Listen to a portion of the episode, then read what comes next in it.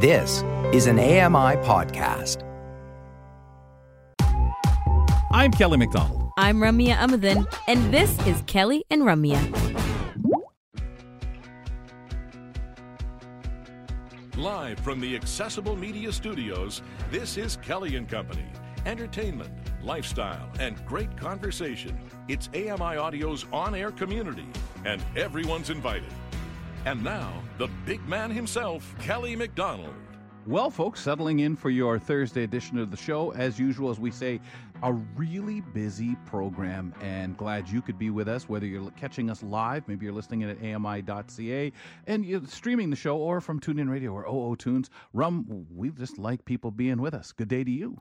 Good day to you. And yes, I agree. Uh, we like be people being with us, and f- I feel like for particular reasons on specific shows. You know, like uh, Thursdays because you can get X, Y, and Z in, and Fridays because we get X, Y, and Z in, that kind of thing. So I was commenting yesterday that we've moved some things around Yeah. in the lineup and everything, and I'm trying to settle on. We we know our Fridays. We keep it the same. People seem to love that kind of more casual show.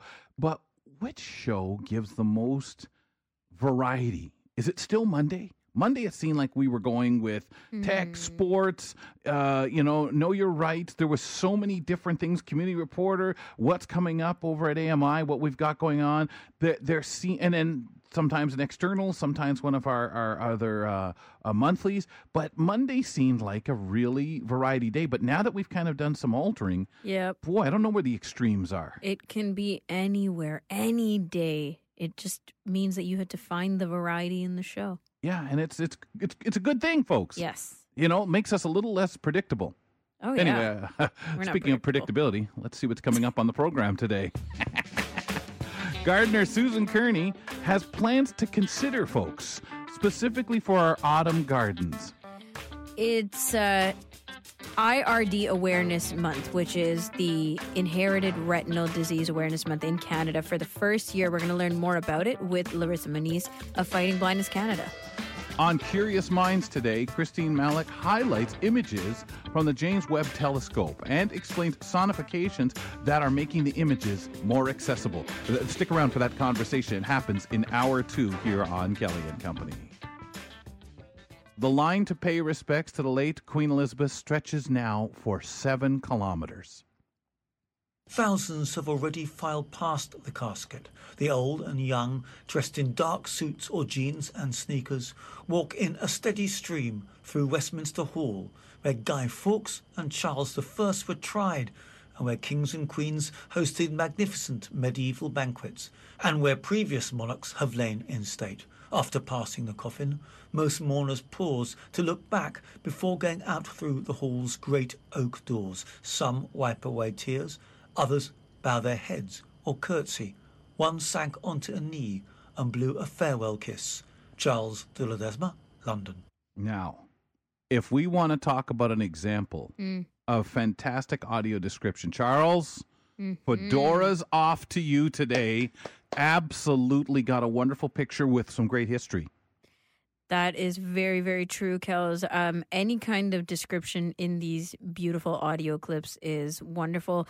And, you know, um, who was it? It was one of the royal events. I feel like it was Meghan and Harry's wedding where um, Ira was covering, or yeah, Ira was covering it. And we got so much great description of clothing, of custom, of the amount of people standing around, uh, waiting outside uh, the palace for them to, the couple to walk through and all these things. And I was just like, oh, away. Yeah. now Yeah. you can kind of understand, if you never did before, what is so visually appealing about watching the Royals. See, I'd find years ago, you know, when CBC or any of the broadcasters covered, they always had that person that spoke of it. Or as we have had people on the program talk beforehand, you'd get so much content and it gave me images and, and I think nothing like having on the spot because you can't retain all of that. But I often wonder, and I don't know if Ira does this um, even before some of the big shows, you know, when they get on the red carpet, whether it's something, I'm not suggesting something like right now Toronto has the International Film Festival on, but I mean some of the award shows that people really clue into and want to watch what's going on on there. Boy, there's so much, uh, the big hype about that for people who are interested is, uh, is the descriptions of, of the clothing. And again, a, a lot of the broadcasters will say so much, but of course they're assuming you can see it, so we we uh, don't get as much as we'd like. I want to touch on this rum for a moment. Tipping fatigue is hitting some Canadians as requests for tips increase and spread to new businesses. Some consumers say they feel uncomfortable Toronto resident Caitlin Green says tipping expectations increased during the pandemic and have remained high. She says some preset tipping suggestions start at 18%, an amount that's uh, calculated on top of taxes and higher menu prices. Now it's like 15% is rude. No one does 15. It's like 18, 20, 25 at your point of payment.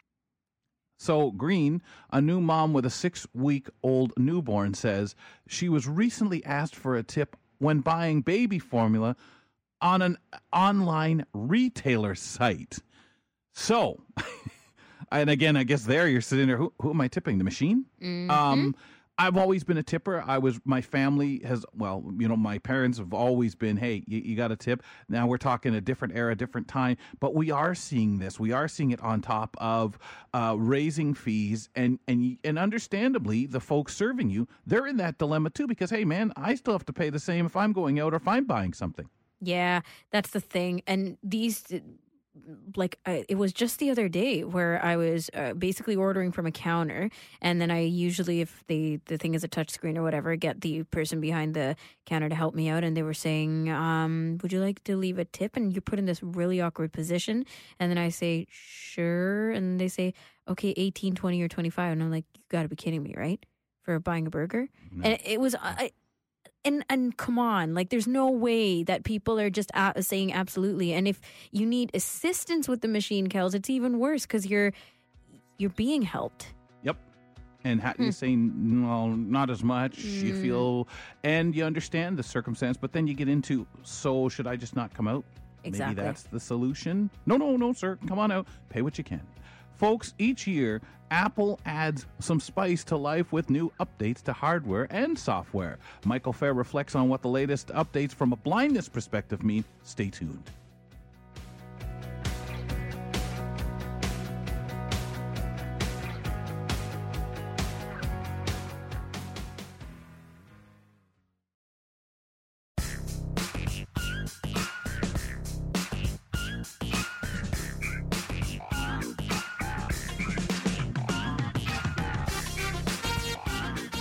Any messages you want to send to the program, we'd love to hear you. 1 509 4545. Do it via phone. You can leave a message, mention it's for Kelly and Company, and if you don't mind, give us permission to use your message on air. If we can use it, we shall. Always nice to hear whatever comments you have for us. 1 509 4545. Feedback at AMI.ca. If you have questions about any of the networks or anything about Accessible Media Inc., maybe you want to do it that way. Feedback at AMI.ca. And of course, you can also engage over on Facebook, just like the Accessible Media Inc. Facebook page, and away you go. Kelly McDonald here with Ramya Amuthan. And on Thursdays, we like to keep, well, we like to keep certain things the way they are. Let's bring on Michael Feir to talk a little bit of Apple. Hi, I'm Mike Feir. iPhones, iPods, and iPads are everywhere, and they're doing great things for the blind. We explore all that, plus audio entertainment, dramas, podcasts, internet radio, and games. We share it all on Kelly and Company.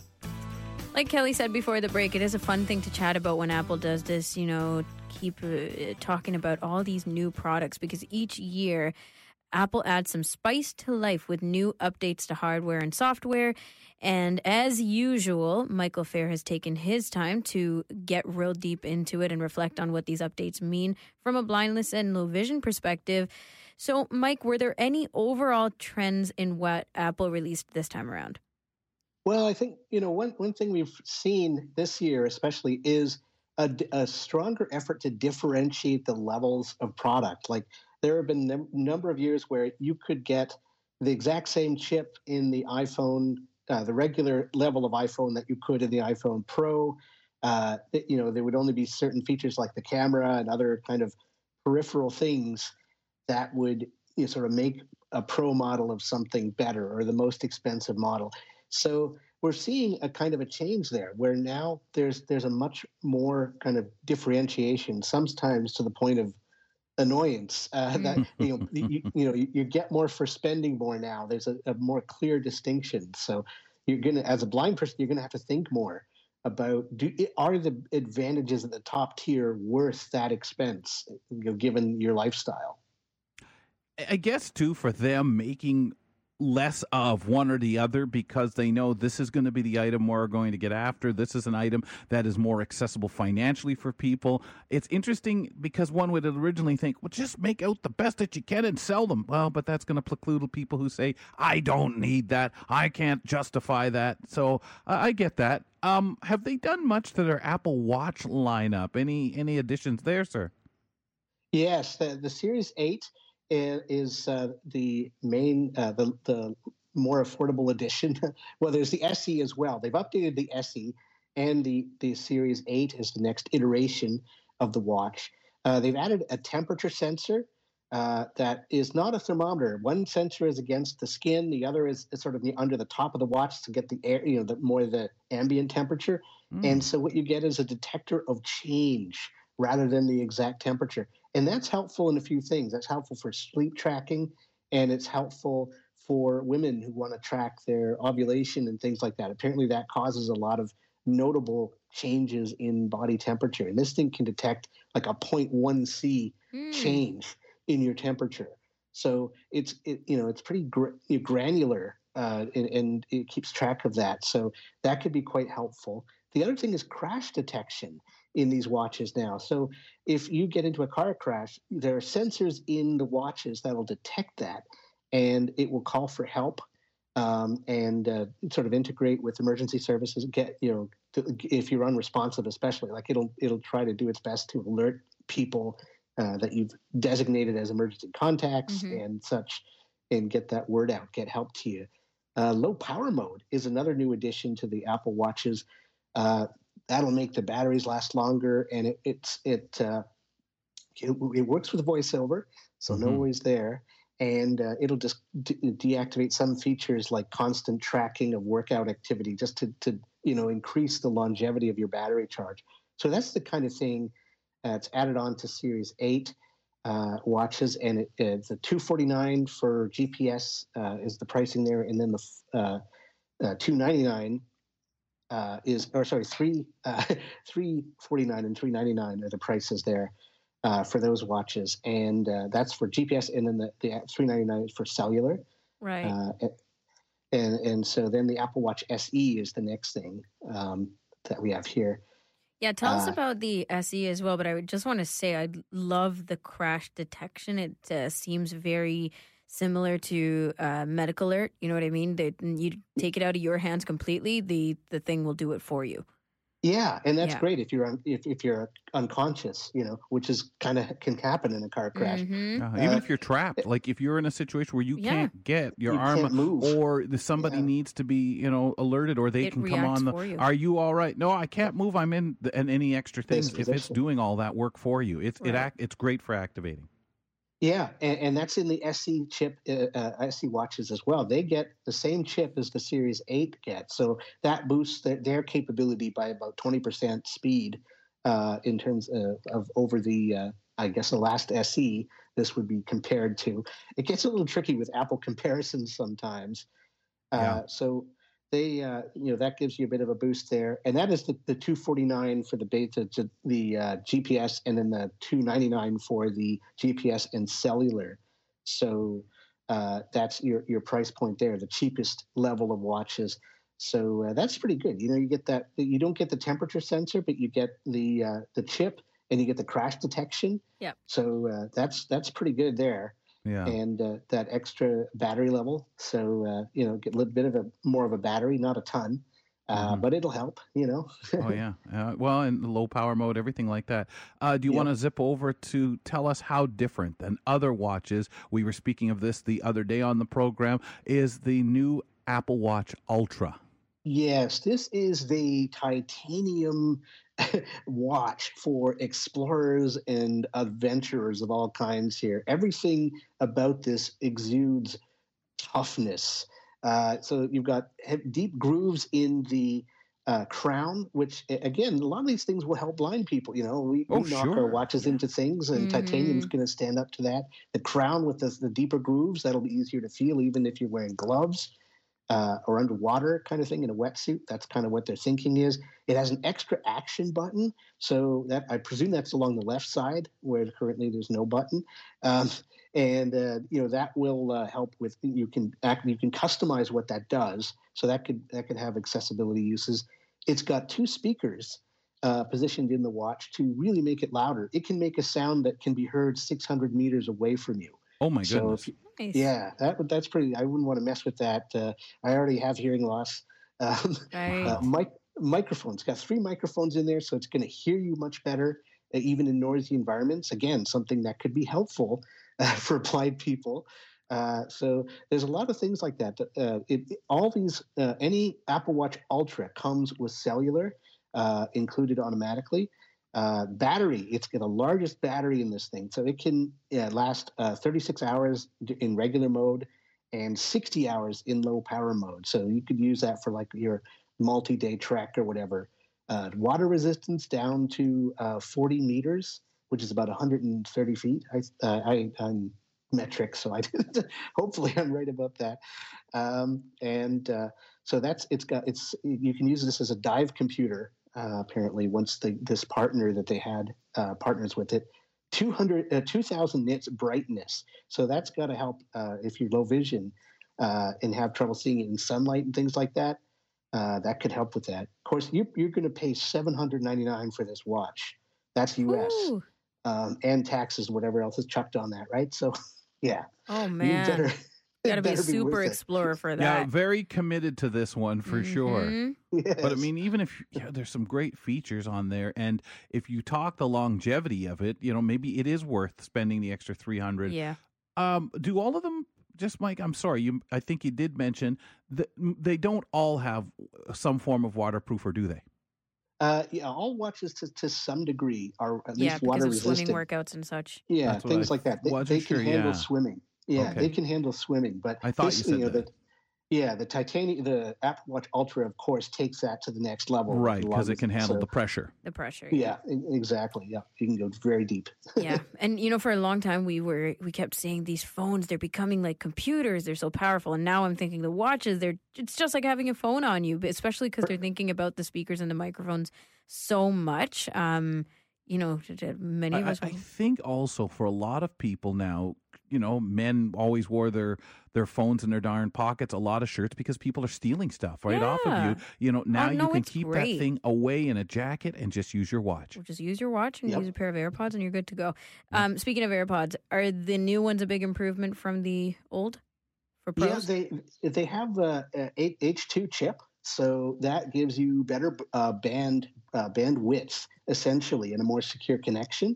So you're going to have much better audio. Plus, they have lo- new low distortion drivers and an amplifier that's been upgraded. Nice. Uh, so this is a lot of components here have been improved. So I think users of these will be pretty happy. Uh, it, it it can do the spatial audio thing. Uh, that's not exclusive to uh, uh, pros. That that feature anyone with uh, AirPods third gen, I believe, uh, and uh, and Pro can use this. And uh, true depth depth camera on your phone can take a picture of your face and then use that to build a model of where to position sounds even better for you. So you're talking an ultimate uh, experience in the Pro uh, headphones there. Good so grief. lo- Lots to love there. wow. Lots of improvements. So incredible. so much great no- thinking.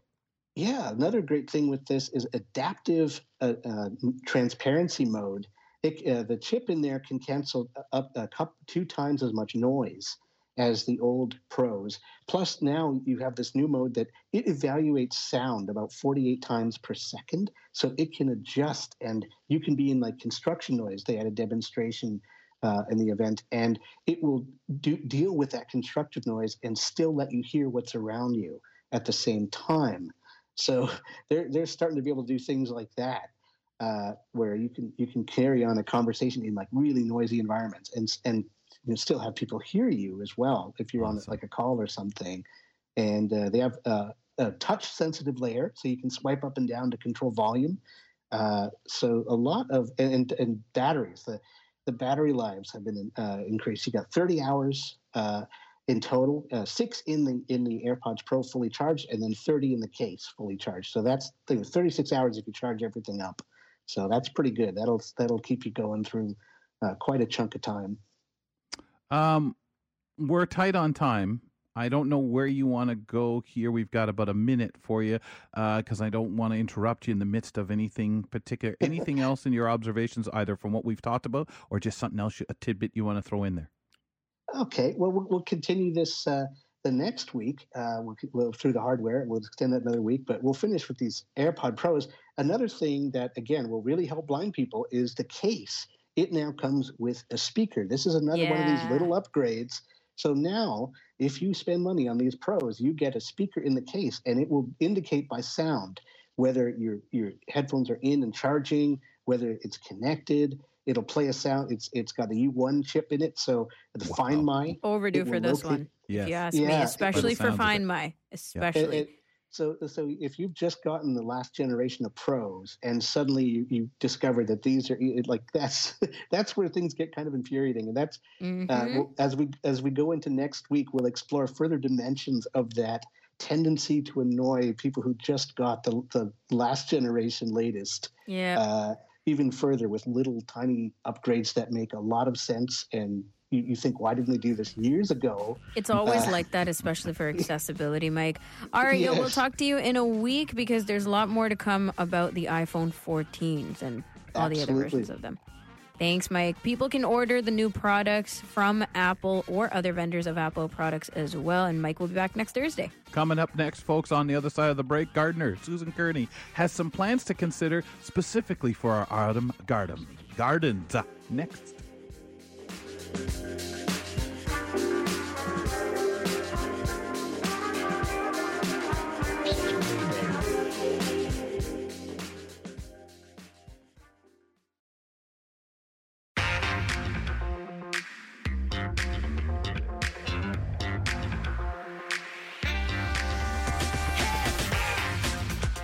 Welcome back to the program. Ramya Muth and Kelly McDonald. This is Kelly and Company here weekdays from 2 to 4 p.m. Eastern Time.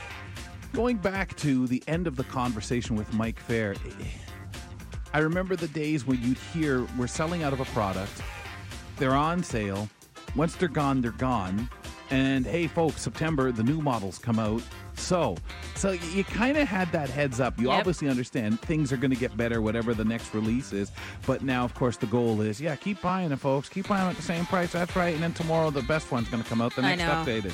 It's such and, a different way of thinking, and, and where we always feel, man, you guys got your hand in my pocket, and then you do a bait and switch on it. Mm-hmm. And the thing is with cosmetics and aesthetics, if you will, it, that, those stuff I can pass on, right? The, wait a few generations or yeah, whatever. You, if you don't get the brand new one right, right away, it's but... not going to hurt you. But when you think accessibility, like I'm talking about the AirPod cases here, and the accessibility around having a speaker on those and knowing where the case is. You know how many times, I've had to rummage around and turn my house upside down looking for AirPods. Yeah, yeah. I can imagine. Well, even what Mike was saying about easier grip, and I know it's not just for accessibility. We're yes. talking people, you know, underwater utilizing, but to be able to get hold of that stem like that, eh, mm-hmm. you know, these things are like, oh my gosh. How helpful? How bright? Well, that's for underwater. We want, yeah, yeah, I know, but it so for happens to work for the low vision individual out there or anyone with any uh, deficit. Anyway, ladies and gentlemen, every couple of weeks we get a chance to visit with our gardener. And, you know, we've noticed how many things that we are able to learn about year round when we visit with her. So today the focus will be on autumn, but let's bring on Susan Kearney. Hello, I'm Susan Kearney. Join me on Kelly and Company to learn about the joy of gardening by using touch, taste, scent, and sound. Sue, I have a lot of fun when you get into the, the fall, and I think it's because everybody thinks of it as that wrap up time. Okay, yeah. what all's going to go on there? What are you going to do to get ready for next year? And you always have some wonderful things for us to kick around, such as plants for the autumn yes. garden. Absolutely. You can keep some plants going until November. Yeah. Um, yes, absolutely. Some would be. Um, I, I, will be putting in some mums this week, um, and they will. They they they like the cold weather. Um, and I, I think I'm going to choose some orange and some burgundy this year. And um, get those planted in. I've pulled out my begonias. I did that this morning. They were Mhm. looking rather sad because it's been cool Mhm. here at night, and they they didn't really like that too much. So How, I pulled um, those out, and How the mums when you put them in, you say Yeah. through up to November. Let's say they like the cold. What's too cold? Well, usually what we call a hard frost Okay. um, is when they, they they they'll go then, and that usually comes in, in in November. Of course, it depends on um, Mhm. you know how you know what whatever because Yeah. you you never know. Sometimes Yeah, the before Halloween fro, you know, came in- freeze. yeah, yeah. came in December actually, Oh, wow. and some other times um, in, in, into November we've got some warmer weather. So it, it's usually what we consider a hard frost, and and that is when it really really freezes overnight, and you go out and you can smell that smell that all the you know the, the greenery any greenery that's around you know that that's gone. And that's when all the all the water goes out of it actually. That's what the frost does. And it's a, a particular smell actually um, that that you can you can smell that So it's it's, it's um, like the dying of. yes the dying out and and that is just the the um the frost taking taking all the like freezing all the water out of out of those plants and they just sort of go Mm. oh okay we're gonna, we're going to sleep now Yeah. So, Right. the next one is ornamental kale i will be putting some of this in too and um it's it's it's kind of fun it comes in a big bunch and it feels it feels frilly you can't eat it Oh. it is ornamental um and I'm it's glad all they call it that. Remember, this is ornamental. Get it out of your mouth. It's right in the name. Yeah. Don't eat it. Yeah. Don't Yeah, eat. there- yeah, there is. A, now I have kept kale, like or like eating kale. Um, it, I've kept that all through um, to November too, and and actually it kind of ta- it tastes kind of nice when it's um when it's when it's cooked. Um, Hmm. After Hmm. uh, when it's had a bit of a frost. Okay, I was But just going to say, do you wait yeah. for that frost too? In Y- that case, yeah, uh, yeah. Some of it I do. I just leave it. Um, I, I- just leave it uh, alone because it, it actually, and then you cut it down and it will come back the next year. So yes, I do. I do leave the kale for that particular. Um, it, it actually tastes very nice when uh, when that happens, and I, I don't. I won't have too much this year um, because it was it was kind of dry and my my kale didn't do very well. Hmm. So um, I might have a little bit, uh, but I'm going to put in some of the ornamental ones. And usually, what I do is I I take little pumpkins and I stuff the little pumpkins all around the like the the planter that I've got the kale in, so that you've got the the green and the orange. Nice. So Mm. As long as the squirrels don't Mhm. come along and pull out the the pumpkins, they do that, or they take a one bite out of the and of the pumpkin of the little pumpkins. But the li- little pumpkins are the gourds, and it just makes an, a nice display. So They're just watching now, Susan put them in a whole lineup of squirrels. Say that's right. So she'll go in the house yeah. soon. Squirrels are watching. Yeah, that's Susan's right. watching. So this is the ornamental Yeah. kale we're talking about again, right? With the yes, are display right. effect. Okay. Mhm. Yeah, hmm you can just because it's sort of frilly. You can tuck those um, little gourds or pumpkins in or, or Mm. around. It just makes a little bit of a, a nice display um, for the fall. And I, I'm in in my garden right now. The fall is my morning glory time. This is vine time. So if anybody has vines in their garden, um, this is when they. Um, many of them flower. Many of the leaves will actually turn different colors depending on what the vine is. Um, of course, our, our grapevines, they, uh, whether they're ornamental grapevines or whether they're eating grapevines, um, they put on a beautiful show at this time. Mine, um, mine are the morning glories. My morning glories love these early um, fall days where where it's cool and crisp and bright in the morning, and um, my my photographer, who is my husband, goes out in the morning and he takes the pictures. Uh, and this morning he was out. We had pink, purple, different shades of blue, and blue and white and white. Oh, Uh, he was out Wow. taking up pictures. He was just. Uh, Peter would have a Snapping ball. I'm sure, because he, He would take that time and do the setup in the right lighting Yeah. for you. Yeah, absolutely. Yeah, abso- absolutely. Uh, for for um, uh, an audio technician, he does very well with the photography too. hey, Sue, puts the same care into it. So how how much uh, of the year do you guys? Is this the time of year where you'll where you really want not not just Peter's pictures, of course, but I mean Yeah. where you do the staging, where you want. I know, and that we talk a lot about the smell in the summertime, in the Yeah. spring, and different. Yeah. But the fall does sound like that place because we talk of fall colors and different things. Is this Yeah. where that where you would say that you would do the bulk of your staging in a year? Absolutely, um, because the geraniums are still um, going strong. Um, I just went out and deadheaded some this morning, and so they're, they're still doing very well. I've got some bright orange marigolds that are planted all around some um, tall ornamental grasses. Um, that like the thick, um, thick grasses that grow quite tall. I think they're about three feet tall. So I've got some of those. The bright orange uh, marigolds, they're still going well because they like they like um, this cool weather. They like the heat, and and they'll actually uh, last quite a bit into the garden too. Um, the orange ones, are, and uh, one of the planters actually has some pretty yellow ones around some sort of reddish grass, which I don't know the name of. Um, it just I, I think just got planted in there somehow, but um, an ornamental grass that I must have pulled out of another planter somewhere and put that in there. So that so he he does. Th- This is the the the colored time, as you say. In the spring, it's the scent and the the lovely, beautiful smells of Right. everything, and then in the summer, it's um you, you know you get all the crops. Um, yesterday, I took in a, a lot a lot of my herbs because it was going to be quite cold um, over e- evening. So I took a lot in to dry and um, and to freeze. So I, d- I did that yesterday. But really, the the fall is is for the f- um, photographers. I think because of yeah. the clear sky, yeah, and Mm. everything. So I just let them go out there and take all sorts of pictures. Yeah, absolutely. Were there any other ones, Susan, that um, you know people could uh, take a look at or just love during the fall? I, I'm I'm really appreciating the descriptions.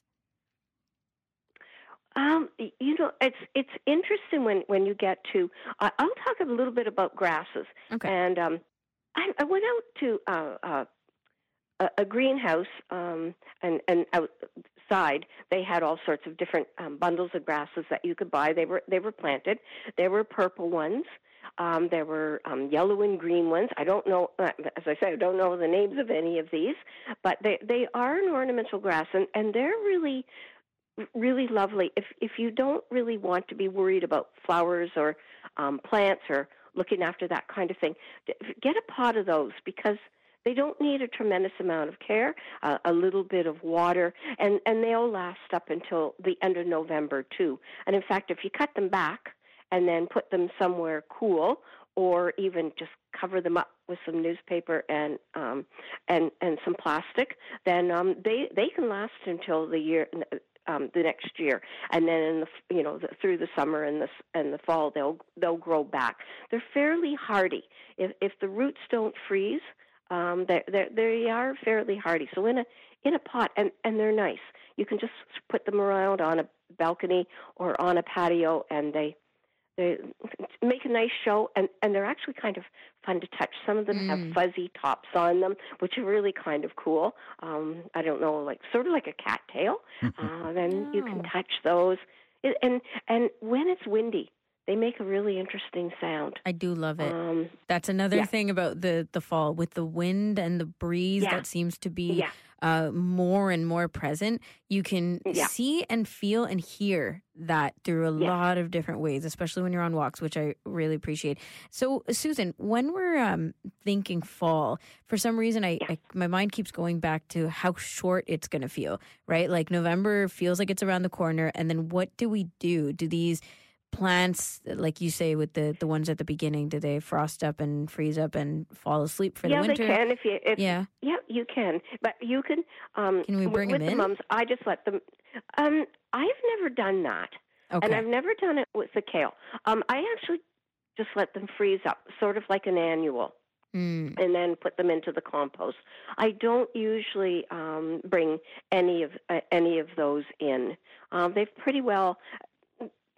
They pretty well are battered by the time Right. um, you know the cold comes and um, and so on. and and taking them from the roots it's, it's rather difficult because they're they're very close close rooted. Mhm. Uh, so no, I've and how about done, the potted ornamental grasses and such? Same thing. Yes, I, I, those I have saved, um, and then um, planted them in other places the next year.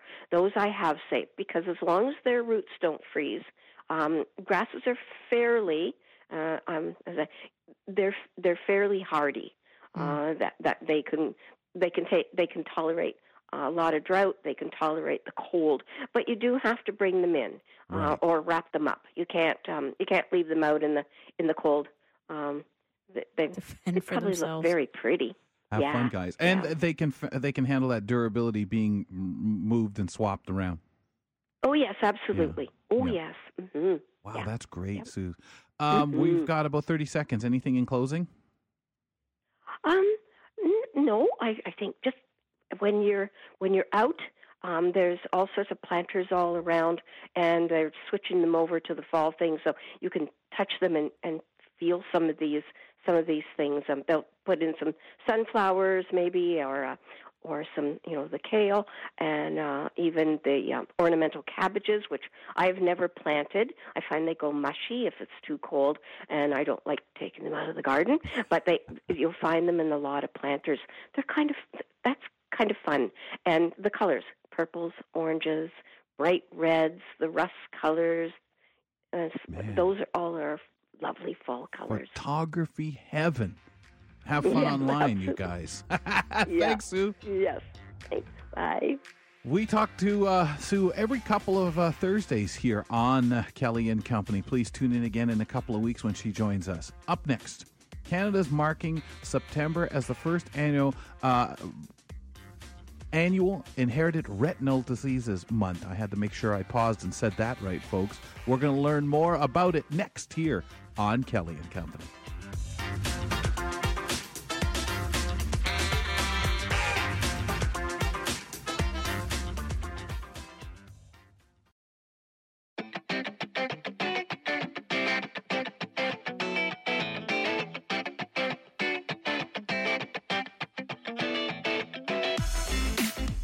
You feel you get a little bit behind on the program, want to catch up, maybe have that favorite contributor or topic that you know we chatted about, you want to hear over again, best suggestion subscribe to the Kelly and Company podcast. There you can listen to the show in segment form, or you can listen to the show in its complete form, including the audio vanity card that Ramya is providing today for you folks. That's on the end of the complete Kelly and Company podcast experience. Or, as mentioned, hey, maybe that favorite contributor, maybe Mike Feir, what he was saying today, you want to go back and re listen to. Check it out via the Kelly and Company podcast, available to you using your favorite podcatcher. I'm Kelly McDonald with Ramya Amuthan. Today's vanity card, Kels, is about um, unjinxing your technology. Oh, oh, unjinxing it. So, this is that after you've jinxed it? Or so of. you don't? because I think I might have jinxed it by creating this vanity card, but also it's really about, you know, hoping that your technology is not jinxed. Wow. That's it. Yeah. It's good. Yeah, It's a good especially when you're not sure what's what's in it, what's wrong, what happened, Mm. how did it power off wrong, or or did where, how did something strange happen, and you pray that powering off, just cycle it, it'll Yeah. be fine. You never know. See, that's a good guess about what the vanity card is, but you got to listen to Maybe. the full show podcast hmm to find out more. Let's get into the conversation with our next guest. Canada is marking September as the first annual Inherited Retinal Disease uh, Month, Awareness Month, IRD Awareness Month. And we're going to learn more about this inaugural month with Larissa Moniz, Director of Research uh, and Mission Programs with Fighting Blindness Canada, FBC. Larissa, thank you so much for coming on Kelly and Company. Thanks for having me. Happy to be here. Can you start by please explaining to us uh, exactly what an inherited retinal disease is? Kelly and I both, um, our eye conditions qualify under this, but for the rest of our listeners. Absolutely.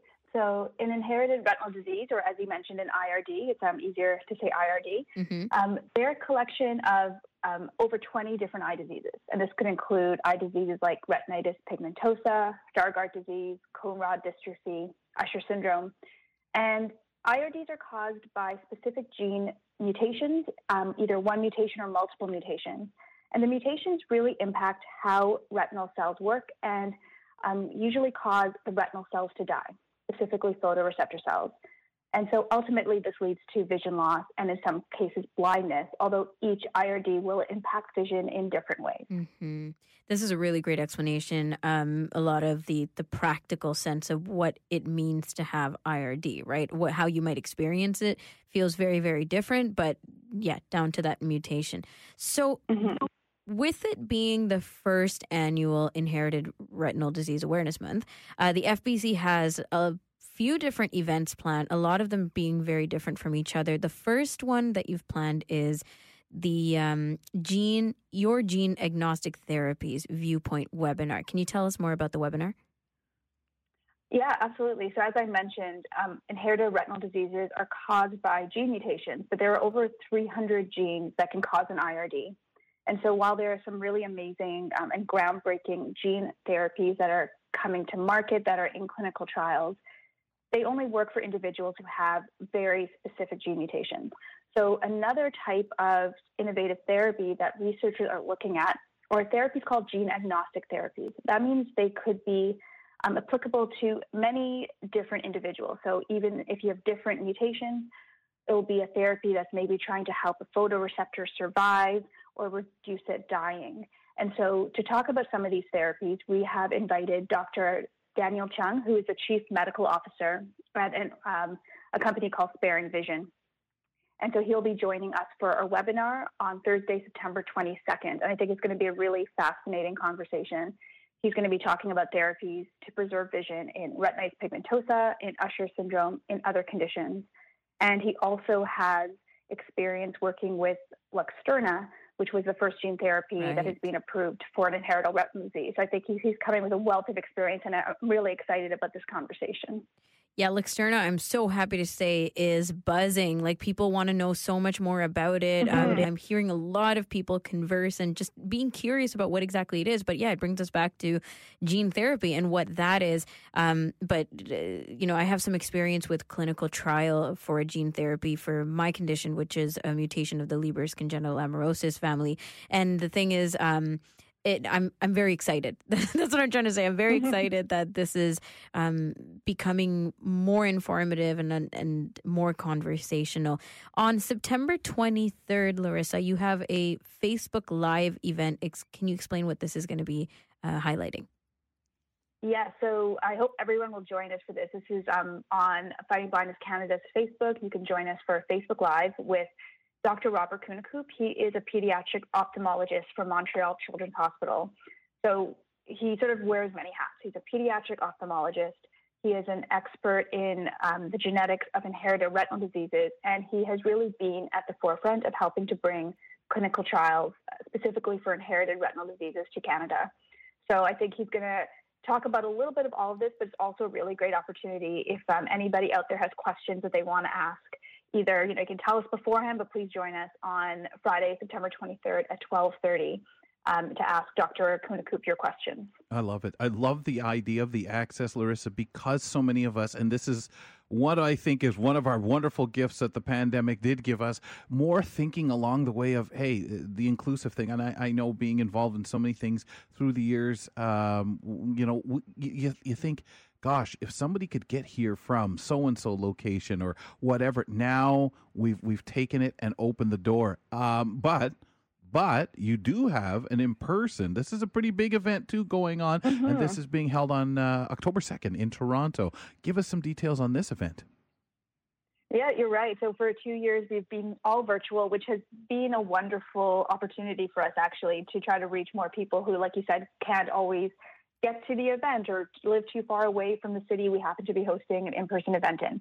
But you, you you really sometimes can't make up for some of that that in-person conversation you can have right. at an in-person event. So we're so excited to get me back. Um, so Sunday, October um, second, as Kelly mentioned, it's at the Toronto Reference Library. So if you live in Toronto or in around Toronto, we really like really invite you to join us on Sunday. We have some great speakers. We have some clinicians. We have some scientists. They'll be talking about inherited retinal diseases, both um, research as well as potential treatments. But we also have um, sessions for many different types of eye diseases age related macular degeneration, cataracts, glaucoma, and fantastic opportunity to not only talk to the researchers and scientists, but also to meet other people in the community. Mm. Um, that is actually one of the more powerful parts about Viewpoint. Um, is sort of that that ability to have those conversations. For instance, if um, we, you often have um, parents whose children have been recently diagnosed with an inherited retinal disease and coming to Viewpoint might be the first time they've met somebody else who has a child or has an inherited retinal disease themselves. So it can be a really powerful um, opportunity to to meet and learn and uh, make some connections. I think it's that warming, that feeling that I'm not, we're not alone. The family, the the the child in question, the parent, with everything they've got to deal with, and asking those questions. Yes, it's great. You might be able to get to the to the doctor and question, the professional about it. But as you say, you can turn to the person beside you and say, "Yeah, that's uh, that's what my my son has. Well, mine too." And those wonderful mm-hmm. conversations can happen. Uh, what other resources do you guys have available for IRD month? So we have um, a social media toolkit that's on our website, and so we're Great. sort of inviting everybody to um, use hashtag FBC IRD month and join our online conversation. And if you download the media toolkit, there'll be some great images you can share. You can also go to our website to learn more about inherited retin- retinal diseases as well as other eye, um, eye diseases, um, other resources. So at fightingblindness.ca, we have a wealth of information. Do you guys find and, that? Oh, go ahead. I'll let you finish that before no, I jump no, into this go, next question. No, no, you go ahead with the next question. Well, I, with us talking about the pandemic, the time, and everything being open, do you guys find you're fielding a lot more questions, uh, a lot more people reaching out now that that kind of now that they they're more aware? I I've always found, especially when I worked in Toronto all the time I you know I I came across a lot of information. You go anywhere else, folks just don't know. And since the pandemic, and as you were mentioning, so many online events, I bet you guys are are being questioned off your feet. Oh, absolutely. So I think the um, our viewpoint webinars are one great opportunity where people can get to know us and have an opportunity to ask questions. We also launched actually right before the pandemic a health information line.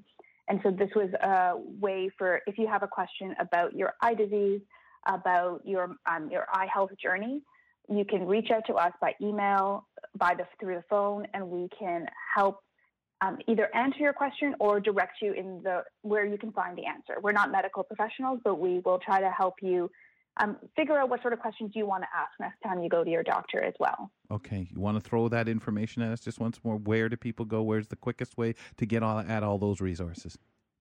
So our website is the best way. All the information will be there, fightingblindness.ca. Awesome, Larissa.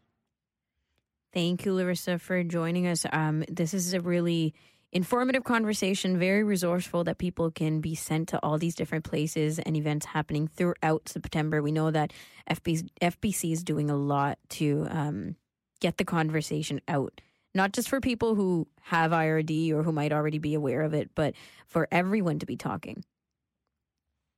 Absolutely. And thank you for letting us sort of sh- share about this wonderful month. I think it's great that we're trying to bring some aware- awareness to what are rare diseases.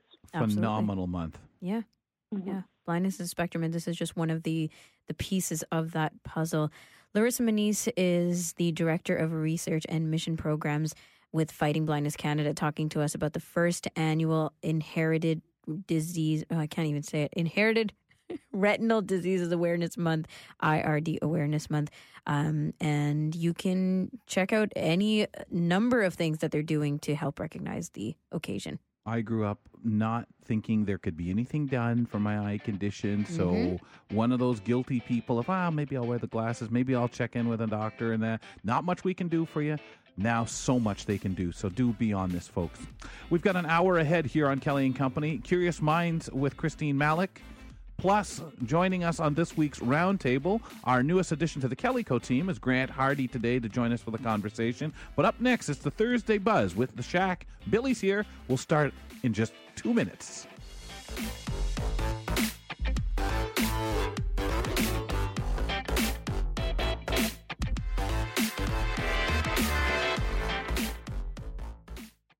From ABC News, Tech Trends. Car and Driver has named its second annual EV of the Year winner.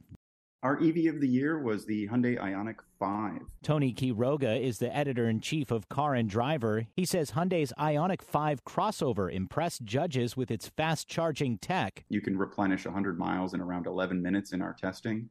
And I believe Hyundai claims, and I think we verified it, that you can take the battery from 10% to 80% in just under 20 minutes. Many noted the Ioniq's retro styling as well. I mean, if you're a fan of European hot hatches and even Japanese hot hatches from the 1980s, there's a lot of that that seems to have inspired uh, the Ioniq styling. 20 EVs were eligible for this year's competition, though Quiroga expects that number to grow in the future. We may stop doing EV of the year just because, you know, it's just going to be it's just going to be the mainstream will be hmm. electric vehicle. With Tech Trends, I'm Mark Remillard, ABC News.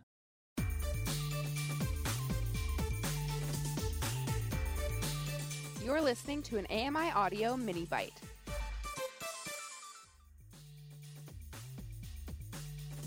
Connecting Disability is hosted by journalist Megan Gilmore. Her guests consider how experiences of disability help them to connect with society. Megan's guest, Jack McCormick, a human resources manager at Microsoft, gives his best advice for new graduates who are entering the workforce. What advice would you have for them? There's so many pieces of advice I'd love to give. I think, in terms of finding employment after you graduate, one of the most important things to keep in mind is that finding a job is a numbers game. And so you may find that dream job and put together the best application in the world for that job. So, probably at least five or 10 other people, and most jobs get hundreds of applications. And so, what I'd encourage you to do is really think about, you know, what are your skills? What areas are your, you know, top dream jobs? What are your second from the top? And what are the jobs that like would be okay and might eventually lead to a dream job?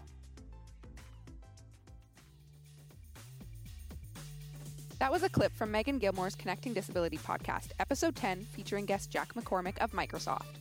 To listen to the full episode, download Connecting Disability on your favorite podcast platform or go to ami.ca forward slash listen and visit Connecting Disability's show page.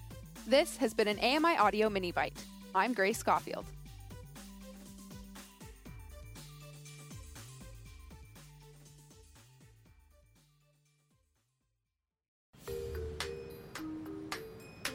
Remembering those times when your cane got stuck in the sidewalk, poking you in the stomach. Oh! This is Kelly and Company on AMI Audio.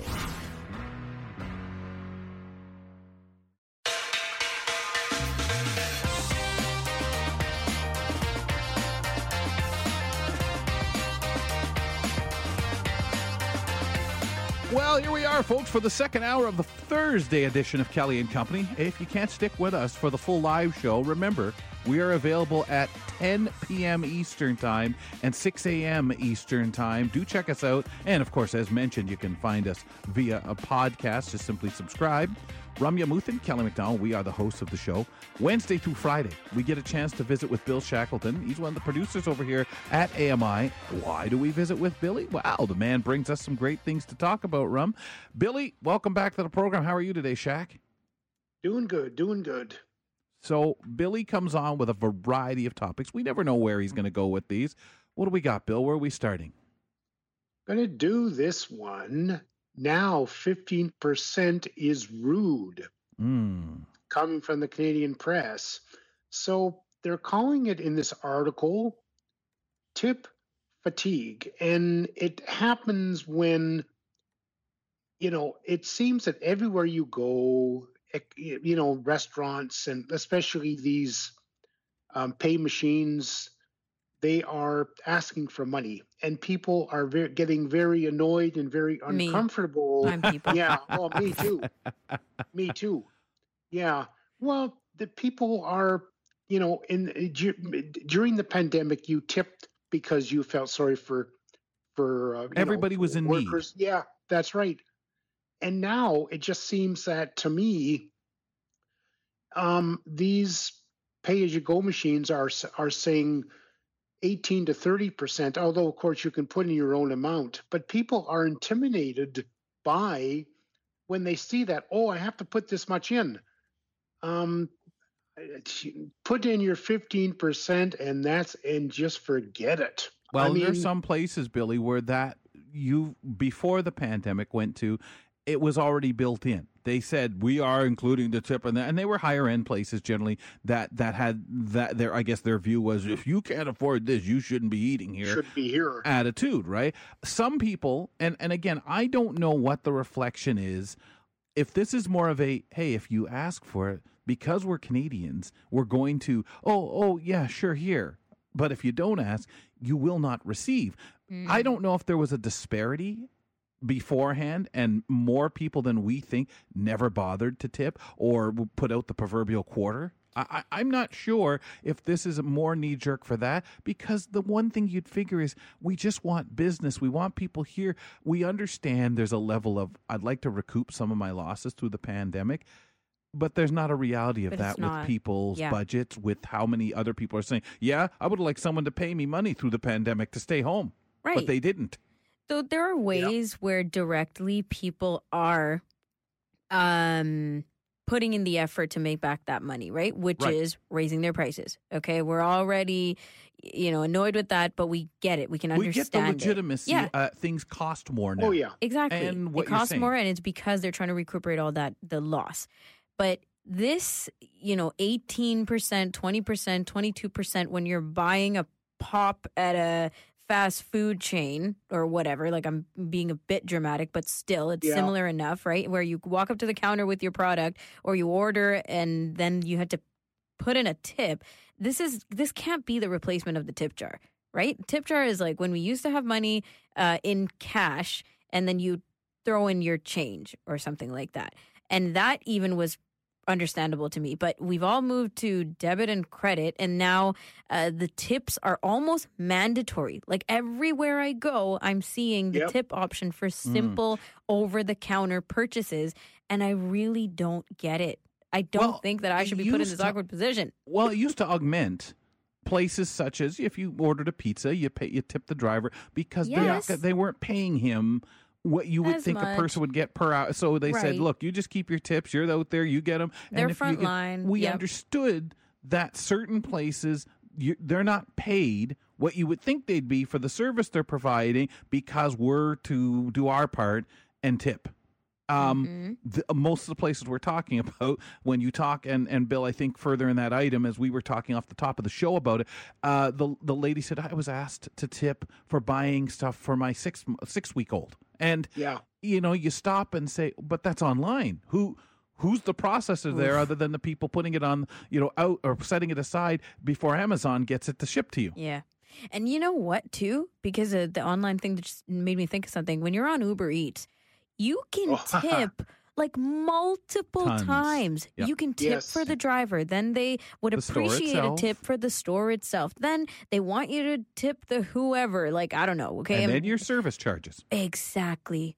So I'm thinking my burger was 10 bucks, but this is a $40 meal now. Yeah. Yeah. It's but um but it's the convenience, Billy. Are you willing to pay that? And I don't even know what before the pandemic the list of places, and I'd be so embarrassed if I went somewhere and didn't really realize it's proper decorum to give a tip. There were Mm, certain yeah. places I Mhm. didn't really think about it. Yeah. You know, I think if you when I would go into Tim Hortons, grab a coffee, and walk out, I never really thought of the person behind the counter. Aren't you going to tip them? Do I need to tip someone at Tim Oh. Hortons? Apparently. I have not been doing that. Yeah, I, I, I had to start because I felt silly, like when I was still working in Toronto and I learned this. But see, that's the thing. So, w- w- was that the cash jar thing, like the tip jar where you just toss in no, your change? no, I would just on your debit. give it to the person who probably I was paying, and I'd hoped that they had a communal jar. Oh man, Other coffee shops, though, I do know of the that's tip brutal. jar. Then it then it it begs the question. You know, are people just really not getting paid enough Well, anywhere? they- well, as the article suggested, um, um, that we should pay these people a normal wage, but I think they'll still want more money.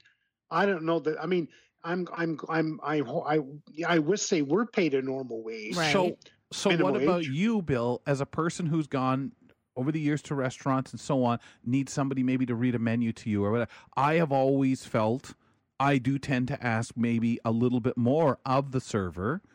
It doesn't mean I get it. than other people. So therefore, I I will judge my tip on the quality of That's help right. I've been given. If they're reading something to me, if they if I say, "Can you show me where you know go to point me in the direction of the bathroom?" Well, sir, you know, hang on to my elbow or whatever, and I'll watch for you coming back to Mm-hmm. get get you back to your table. Understand that kind of thing. I I I would be totally offended by somebody Yeah. who would not tip in that case, a- and for good manners. I was always Uh, somebody who's pleasant to me, always. Um, one more issue that the article brought up, which is interesting, is there's no law in Canada that says that you know the, the that how much tips can be, and there's no law that No, no, says no. you can't. Like if you tip a restaurant, you you you don't know how much where your tip is going, how No, you much of don't. the tip is going to the cook, how much is going to the server. If and so. I think that's right. And I think that you should have the right to tip. Let's say the food was good, the server the service wasn't. You don't know. A lot of a lot of these restaurant owners they split all the tips up. No, the Or person in the maybe they- kitchen may never see Yeah. that. Yeah. That's right. People never see it. And that's a really good point, too. But again, it, it goes back to why do we tip? What are the intentions behind the tip? Are we trying to make sure that everyone gets paid? Because that seems unacceptable to me. People should be getting paid uh, well. salary. Yeah. A they should be living getting- wage. Exactly. Yeah. And then the other thing is, like you said, Kels, we're put in predicaments. It it doesn't have to be predicament, it could be positive, where because of our disability, we require and ask for extra assistance and support. And when that's given to us with a smile on their face, I do tip better because I, I appreciate them, right? What I appreciate the customer service. Then you come back there, and that person says, "Yeah, that's that jerk that you know didn't Yeah, really." that's- uh, Like you, you, you, you also some people will think of it that way. That well, I better make sure because next time I come in here, they're gonna. eh, there's Mm. jer-" It, I might be put in the same There category no as the next time. cursing rude person going through the drive-through, right? Right, right. Um, and as for the you know people in the back, the chefs, I, I think they're viewed in a different way, so they're paid that living wage we're talking about in a in the case of a full time job. And again, folks, don't mean to suggest experts on what the lineup is. Many of you out there who have worked in these circumstances could, could tell us what for, and maybe you're on Twitter now saying you guys don't even know what you're talking about. Okay. But these are kind of some of the things we can take away, especially as disabled people, knowing I know I feel I was raised. They're giving you smiles. They're pleasant. Give them a Yeah. proper tip, please. It's, it's our biases, right? yeah, let alone the assistance I might need. It's not my fault if the if the menu is inaccessible, and that's kind of you That's know true, too. We could definitely go down that road. that's right. And so, well, of course, we want to send the I manager. wouldn't need out your help if I could read better. this. That's right. You know, send a manager. He can read it to me. I don't mind. He's paid differently. Bill, we have time for one more, sir. Yeah, we do. And we're, t- we're talking about pet detectives in China. Oh. Uh, pet detection, a growing industry in China. So millions of people in China. This actually comes from Global Times. Never seen this one before. Hmm. But millions of people in China have pets. So the industry that is that is growing in leaps and bounds is if you lose a pet, like a private detective, they will find help you find the pets. So they use urine samples and they they use um infrared, they use electric, they said electric noses. I have no idea what an electric nose is, but um, apparently they will help you find your pet, like a like the private detective Ellery Queen or whatever. um, kind of interesting. yeah, very. Um, yeah. So, how many um, people are losing their pets, though? This is what I'm curious about. Well, I don't know how many people are losing them, but millions of people have them. Have Uh, pet detectives. Yeah. No, have pets. Have pets now Oh, because of the pandemic. it's like wow, that rose so fast.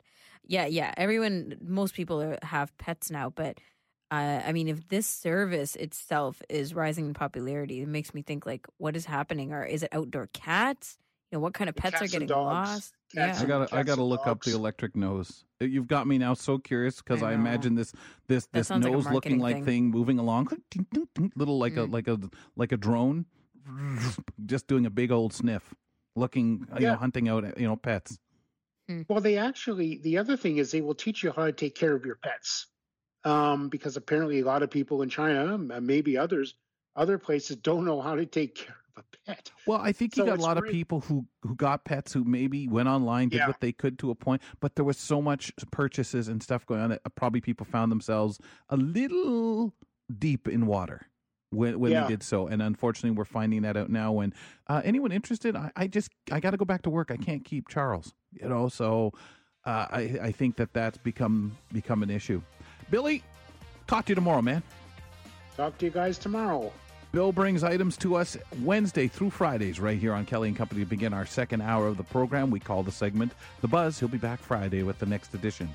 Up next on Curious Minds, Christine Malec highlights images from the James Webb Telescope and explains sonifications that are making those images more accessible for us. Please stand by. We'll be right back.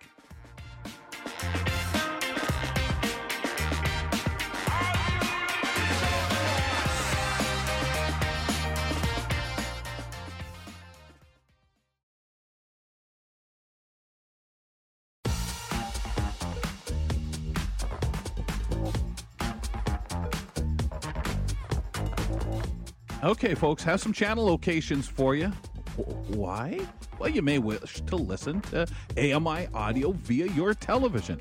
Shaw Direct Advanced customers, check us out on uh, channel 825. And Shaw Direct Classic uh, customers, you guys can find us as well on channel 825. But anyone out there, visit ami.ca slash audio for a list of channel locations in your area in which to take the show in. Kelly McDonald at the home studio, London, Ontario. Ramya Amuthan, she's hanging out at the uh, main campus in Toronto of AMI as we settle on back.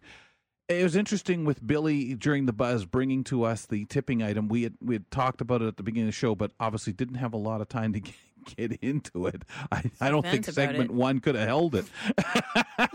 we needed that extra time. You talk about running out of time and coming back, and uh, that was like our first installment, installment A of Cut for Time this yeah, week. I was lit- I was just thinking the same thing. If I could pick this for tomorrow's cut for time, I would too. There's just so much to think about. But honestly, um, you know, as you were saying, because of our uh, accommodations or extra asks from disability perspective, uh, we tip because we appreciate the service, right?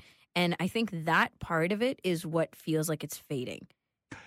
I, I feel like what you're saying, yeah, but you also feel already because so many so many people we know in the disability community are are financially challenged. So now you're knowing I have to give a little extra. Or I really shouldn't be going out. Well, I don't get out enough because I can't really afford Yeah. it. I'm on assistance and stuff like that. It's a wonderful treat to be able to do so. I know when I was on disability, I knew if you're going to go out, you're going to get something, you got a tip because I was raised in that world. At that time, I started to realize too about, well, if I'm having the person read the menu, th- they're not serving other people and somebody actually might get annoyed at them saying look you know i've been waiting here to get a fill up of my coffee while i Mm. was just helping the table over there i don't care and that may they may suffer via that person's tip because they're caught in the middle too so i, I i've always thought of those things for years and and again the upbringing the guilt which again it's not my fault that they may not have it in braille for me to to read a Yeah. menu or nowadays accessible via There my is a lot of the guilt, though. There is There's oh very always much a lot of the guilt, and it's, it's the same guilt we feel when we feel like there was no service and we're still expected to tip. Yep. And we do anyway. Like you, Or you, you was it you who said it? Because we're Canadian, we'll just do Well, it that's because it's it. there. well, and you also sometimes, even if a person's rude to you, you, you'll still do it, but you also feel if I've asked anything of them, or you feel like they just figure, well, I'd really actually rather you go to another restaurant, let Yeah. someone read the menu to you because we have plenty of customers here. We don't need your service. There's that time where you feel that way too, or I have, you know, in, in life. Mm-hmm.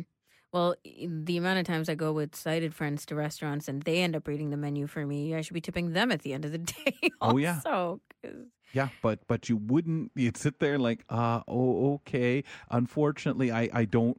I don't really know what to do here at this point, and it, it can be so so frustrating. I'm sure. Yeah, absolutely. It's it's pretty interesting because you know you were pointing out that there were a lot of places you weren't even sure it was customary to tip. I mean, when we think hairdressers or Barber. That's exactly what I was just going to say, and I remember when I learned that. Yeah, exactly. For those things, we we think, yep, we do have to tip. But for a lot of other um, things like Tim Hortons, I never even thought I would have to tip. to Well, I think because they also have such a takeout drive-through. Yeah. Um, I don't know how many people. Obviously, uh, you know, I don't drive. I don't know what people do at a drive-through. Do you? Yeah. Do they ever? Do you give that little extra in that? I, I have to assume people do. Yeah. So, Kels, uh, I think we're having a bit of trouble getting a hold of Chris Malec at the moment. So, we're going to talk about some other things because we could talk about tipping all day, but you know. Oh, yeah. People are tired People of that like, now. They're "Move done with that. I know. So Thanks we're for indulging on. us. yeah, you're welcome. So we're gonna we're gonna talk a little bit about this. We've reached the halfway point of the 2022 Atlantic hurricane season. Last spring, federal forecasters predicted as many as 21 named storms in the Atlantic, including three to six major hurricanes, those with winds over 111 miles per hour. We've had five, four of which wandered aimlessly around the Atlantic before fizzling out. And now, I think that the odds of a quiet season are, are increasing with each passing day. Texas A&M atmospheric sciences professor Robert Korty says there is still a chance of major storms headed into the late summer and fall, so he urges vigilance on the part of coastal residents. You can really let your guard down by the end of November. Jim Ryan, ABC News. So I think that um, for people who you know have to pay attention because they live in places and circumstances where you're thinking hurricane season all the time, right? Or you're thinking hurricane uh, potential all the time, just because of simply where you live and what you're used to, and it being a part of your you know radar.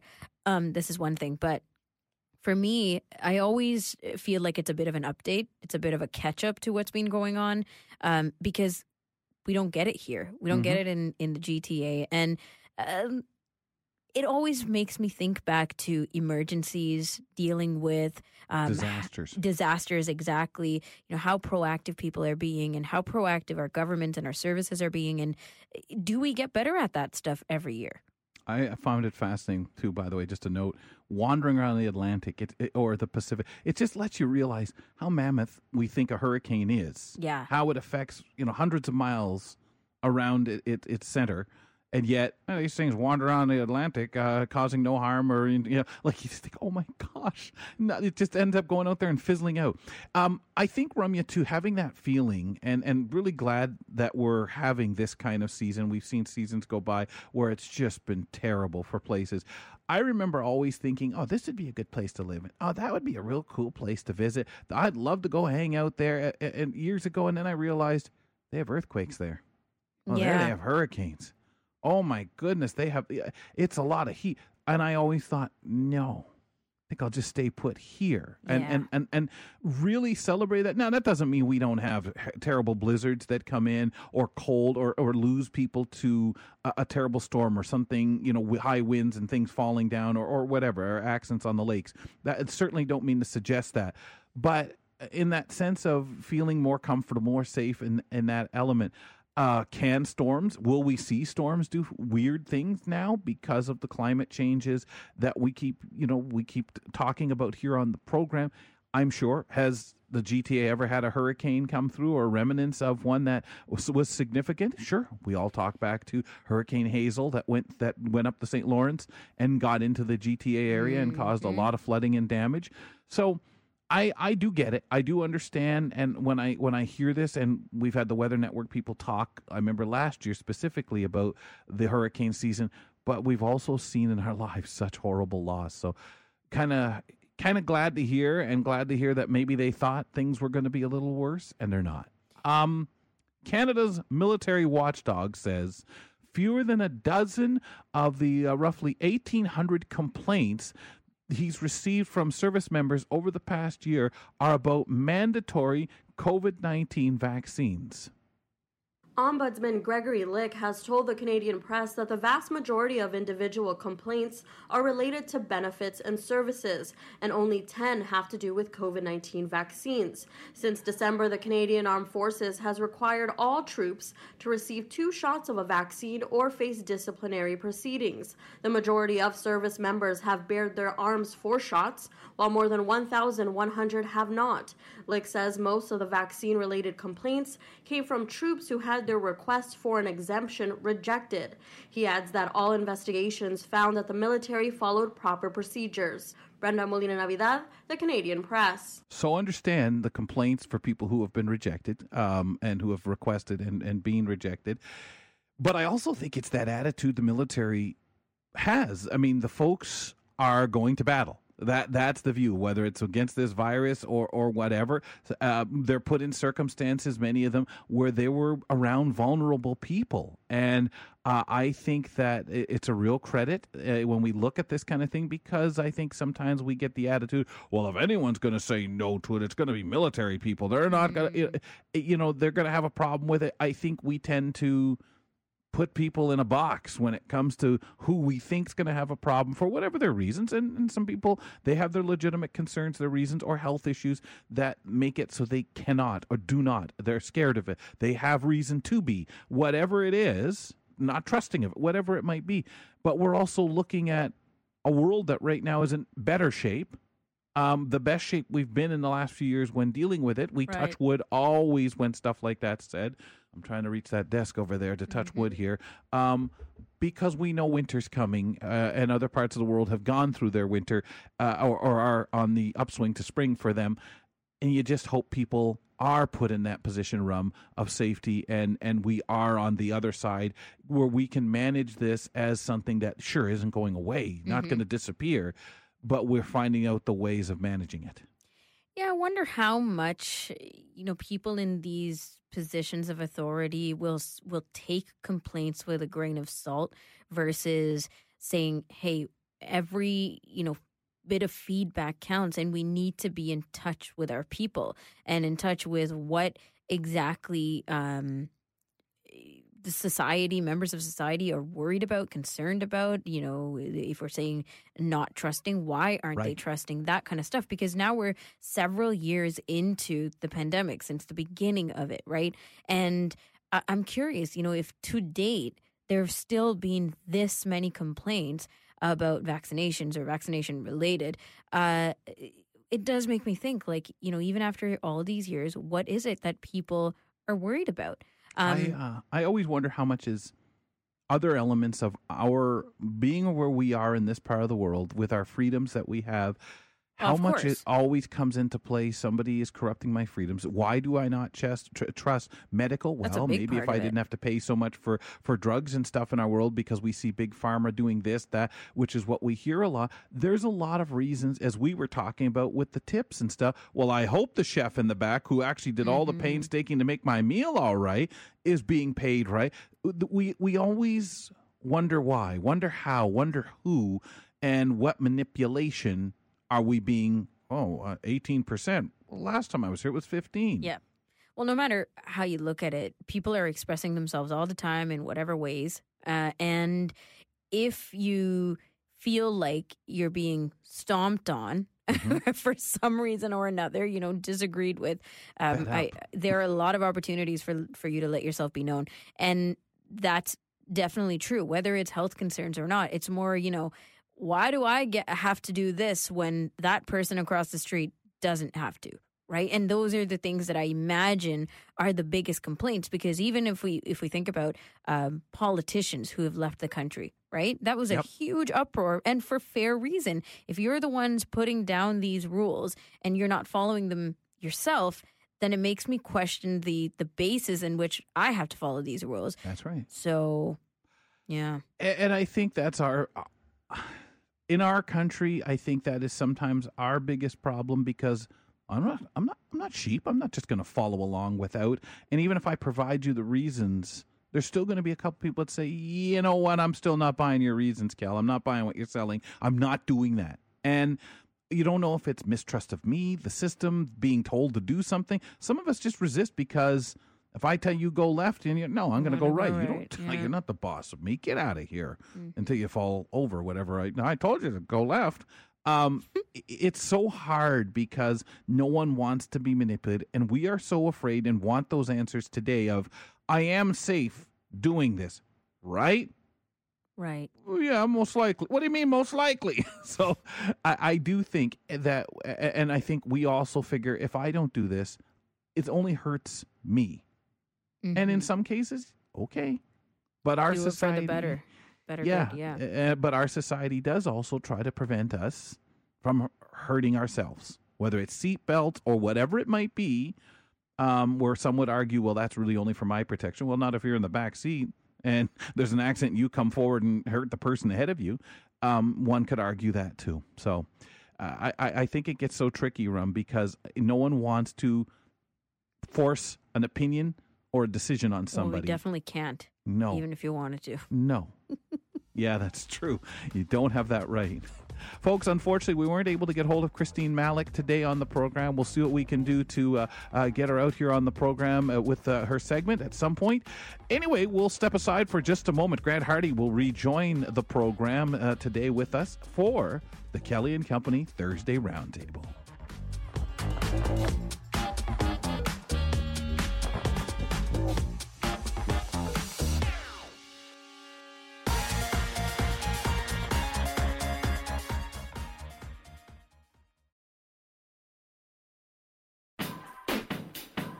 Isn't it convenient that we have a round table?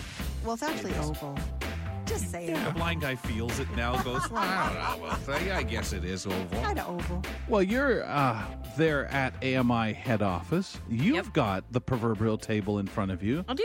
You've got the whole table. You- Gee.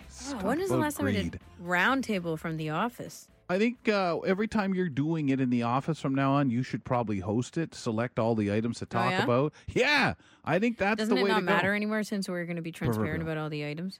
And we've always been saying, you know, the proverbial round table. Yeah. It's the virtual table. One of those things that basically suggests it's in your Awful. minds. Welcome back, folks. Uh, we do this on Thursdays. Uh, Ramya and I gather with uh, with a guest, and we visit and kick some topics around. Really, I select these things, and well, Ramya used to not have any heads up, but just in case I get kicked off, Did you send them to me today? yeah, earlier. Sure. Pretty sure. Yeah.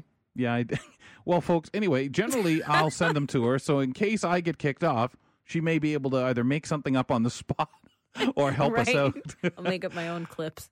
Today we welcome to uh, the roundtable a guest who's been with us before on the roundtable, but now as he works with the Kelly and Company team, we thought, hey man, let's make this guy really work. Let's give him his real initial uh, uh, inauguration to the team. Welcome back to the roundtable, Grant.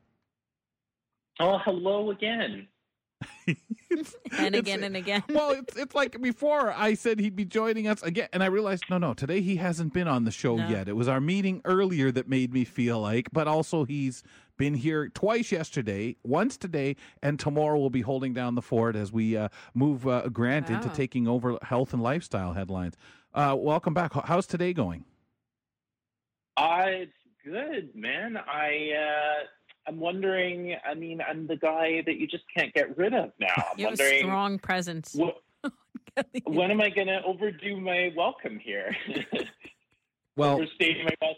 I, I think I think the bosses would say use Grant as much. Make sure he's being used in this new situation here. You guys have fun. Take advantage of him. So we are Grant. Careful what you wish for, right? All right. Well, let's have some fun at the same time. All right, let's get at it, guys. A new poll suggests that most Canadians feel no attachment to the British monarchy, and that a few, a few have, few have been impacted of late uh, by Queen Elizabeth's death. Conducted by Leger and the Association of Canadian Studies, the survey found a majority of Canadians are indifferent to King Charles's ascension to the throne. The poll was conducted September 9th and 11th following the news that Queen Elizabeth II, the longest ever serving British monarch and Canadian head of state, had died at the age of 96. While her passing has prompted an outpouring of tributes in some corners of the world, nearly three quarters of respondents say the Queen's death has had little to no impact on them personally. John Kennedy, The Canadian Press. So we talked on the program with Billy that the fact that we're hearing so many people with their memories and i know when she first passed there was a lot of programs on up here in canada where people were saying in one of her visits to canada uh, there, there, there were many visits to canada 22 in total over the 70 years um, you know, people had some memories of of that, and we've talked about over the years the importance of the monarchy and how now it has changed. We've had conversations with Danielle McLaughlin uh, about this stuff on the program. Um, do we feel that this may be the result when we look at which provinces said, "Yeah, we want to do a little more on Monday, the day of the funeral, by giving people the day off." Now, this is happening in the Atlantic provinces, but Quebec uh, through Alberta, basically, um, are not participating in the same way. But Grant, out there in BC, you guys have Monday off. Is that is that right?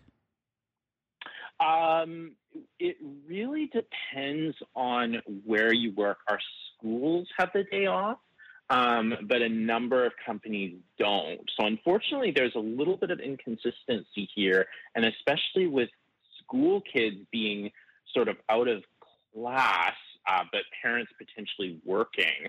I'm kind of wondering about just whether Monday is going to be a day of mourning or how, like how much we're going to have for families that's just going to be a bit of a logistical sort of uh, challenge ju- juggling, you know, childcare and, and that kind of thing. But I, I would say it's very inconsistent from what I've heard.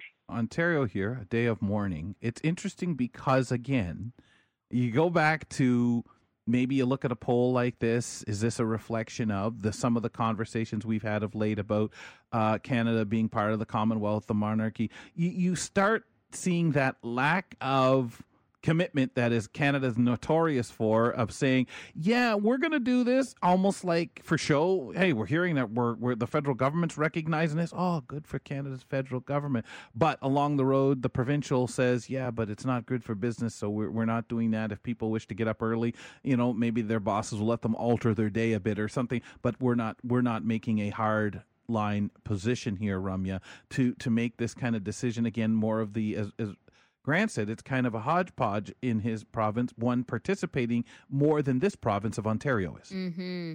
Yeah, the inconsistency I think is going to throw a lot of people off, and this is whether you're recognizing the day, like with your company, or not. And um, see, like uh, Grant just pointed out, a, a tactile version of this, an example, which is what's going to happen with childcare, and if parents are going to work but kids are off school. What does that even mean? Yeah. And so we're not actually focusing on the mourning. This is what i'm talking about. Yesterday i brought this up with the intention around uh, billy's conversation and it's that if we're not focusing on the mourning because we're so caught up in hey wait what do you mean some of us are doing it some of us are not? And what does this mean for federal and provincial and all of this stuff? Um, are we really justifying the day for what it's supposed to be? It doesn't feel like it. Nope. Uh, and and with that, Grant, I have to ask: Are we respecting the monarch that we've known? The, uh, whether you respect the monarchy, want think we should have it or not in this, you know, in our society, you, you do feel kind of like uh, the backhanded slap. I do.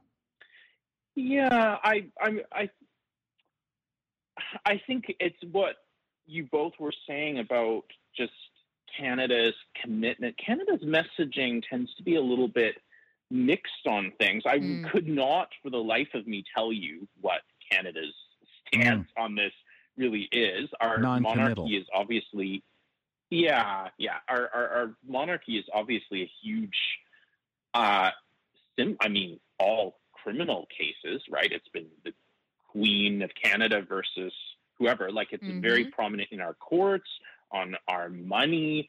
You know, it's very ingrained into our society. But I, I, I suppose we see something like Monday, and we wonder, you know, what are the cultural implications of that, and how sort of ingrained is the monarchy into our lives. And if, if yeah. it sounds like I'm being a little bit wishy-washy on this, I guess I guess the truth of the matter is I'm not really sure where we stand other than mm-hmm. you know what it is? It's because Grant, you're Canadian. Um, I think you just gave the wonderful example, but I'm going to switch it up here, guys. Sort of stick with the same, well, uh, something along the lines of the Queen.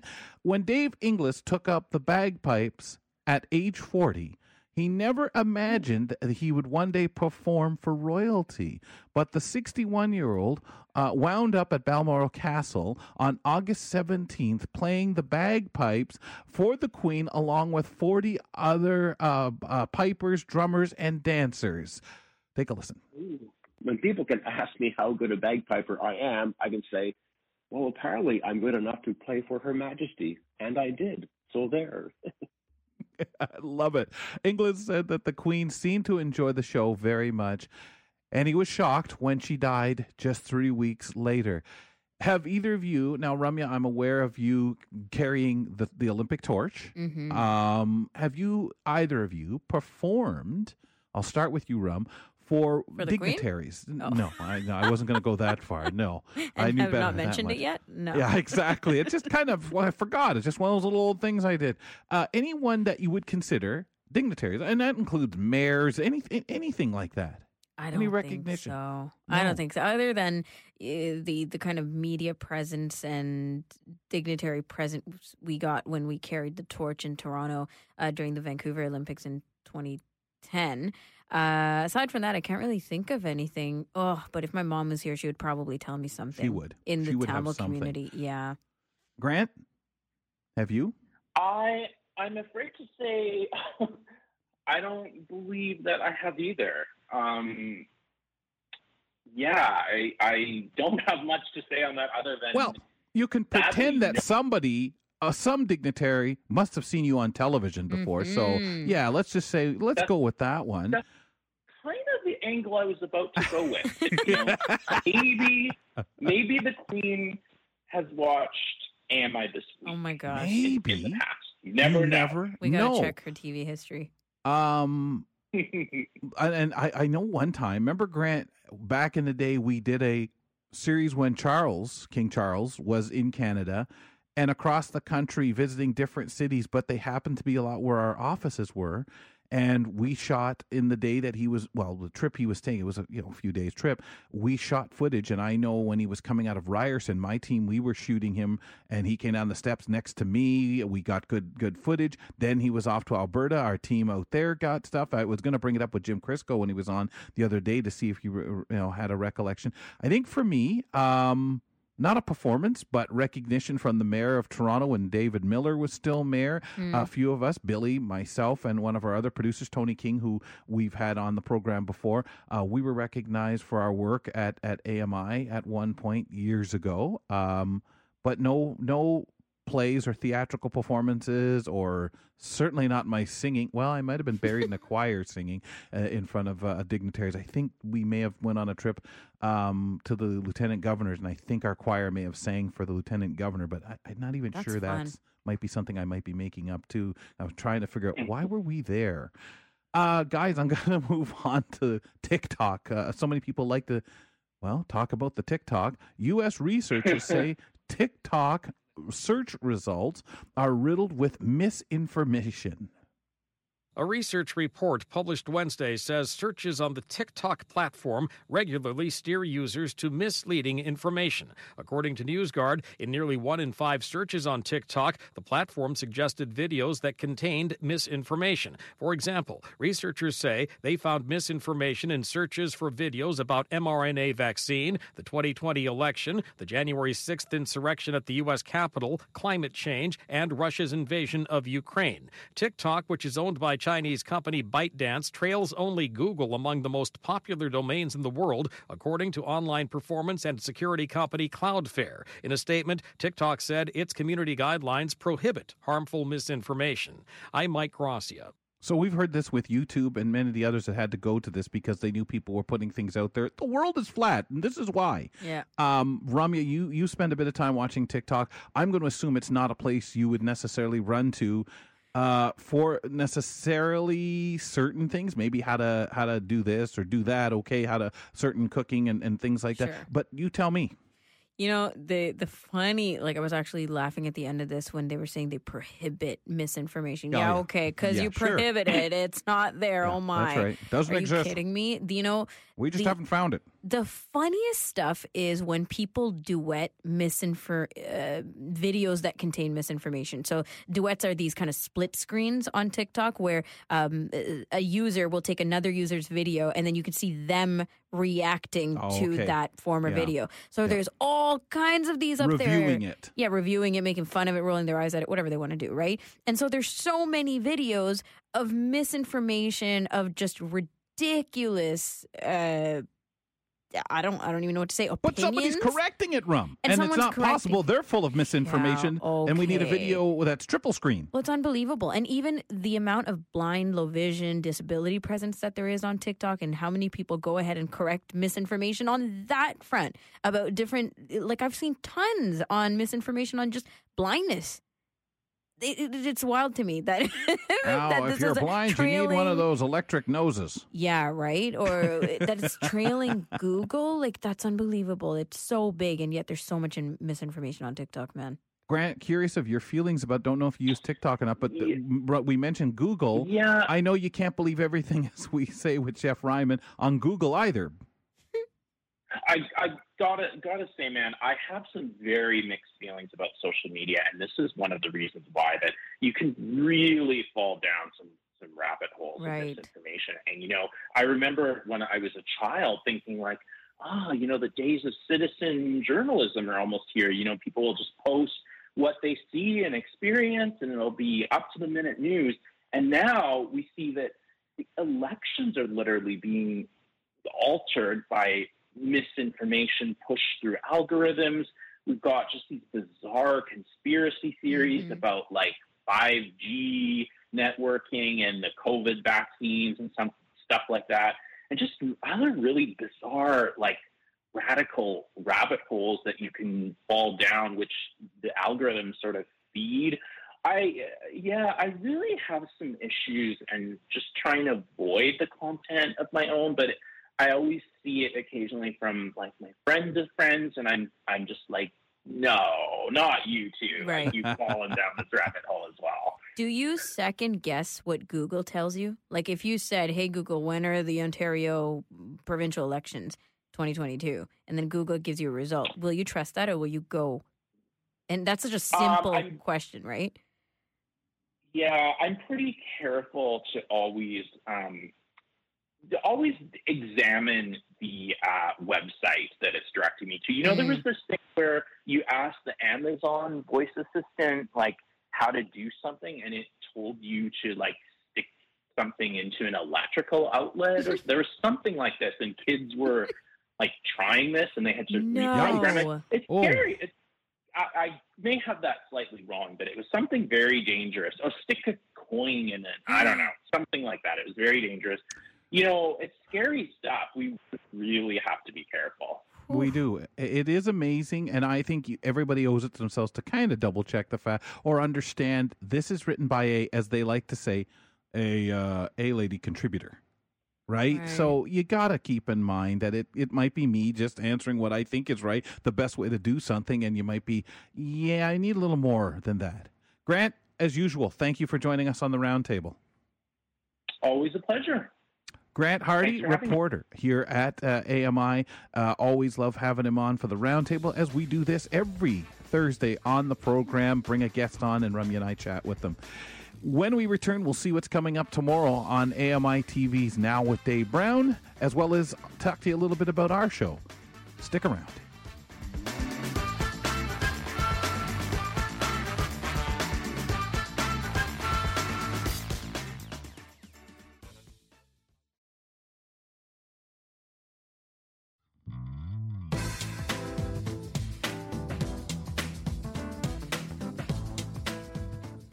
Well, lots ahead on tomorrow's show. Hope you uh, you can come back and join us. We'll get into that and tell you a little bit about it shortly.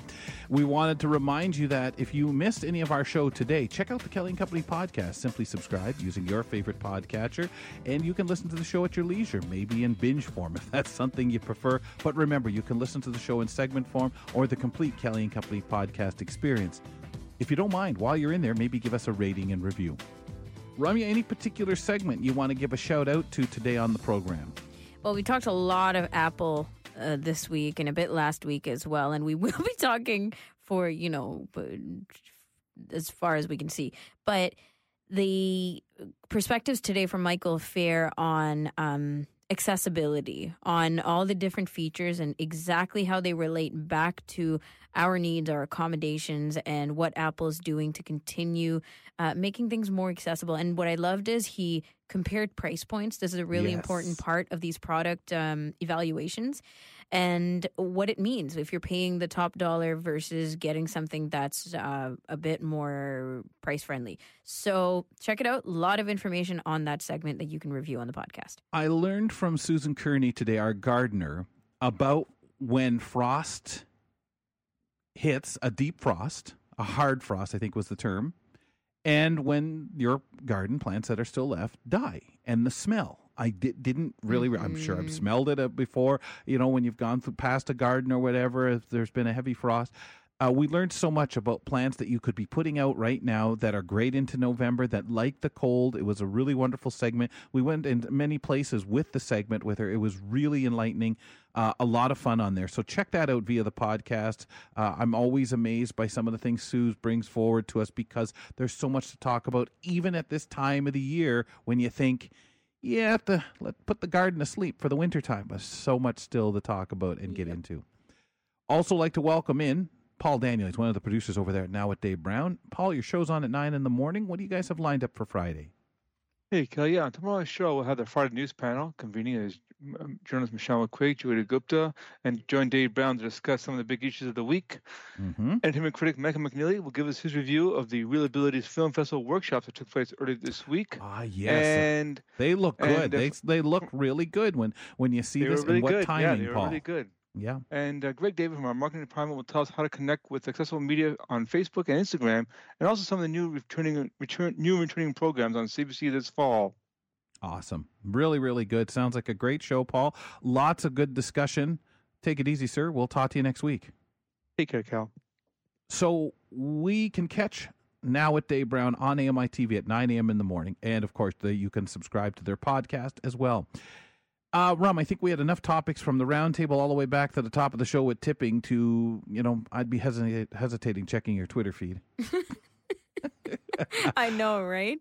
Yeah. Usually it's ads, and now uh, Twitter's going to probably try Oh, to take there'll be off. some ads, all right. Mhm. some things people might have to say. But you know what, folks? We always welcome that and hope that you will, especially those of you, when we were talking the tipping, you know, maybe some of you are out there and that, that wage we're talking about or the situation, maybe you'll give us that reason as to, and I don't want to suggest don't tip. That's just not something I would do. I, I'd always tip. I'd always, but maybe we're not sure where and what's really going on out there and how much of that money you see. So really interesting to get some some perspectives on that run when we get talking with Bill or in our segment one. Yeah, absolutely, Kels. And it's always good to get a little controversial.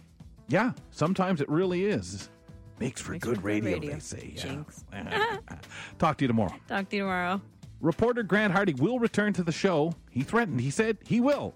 And producer Jeff Ryman, they'll be bringing us the latest lifestyle headlines on the show. New accessibility and sharing features are coming to Android devices. John Beeler, he's here with the updates.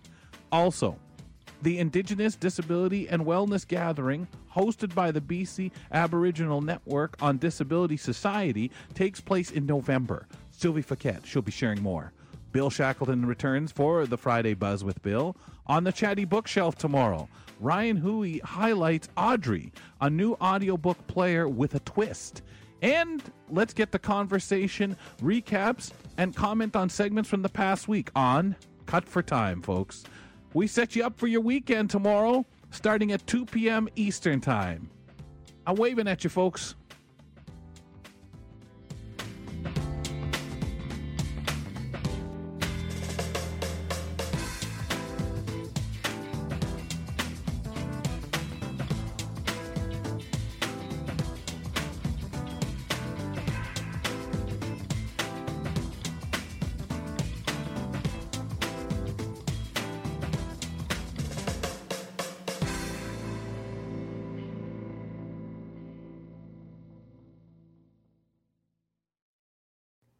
Is it just me, or is there always a bit of keeping your fingers crossed when it comes to equipment?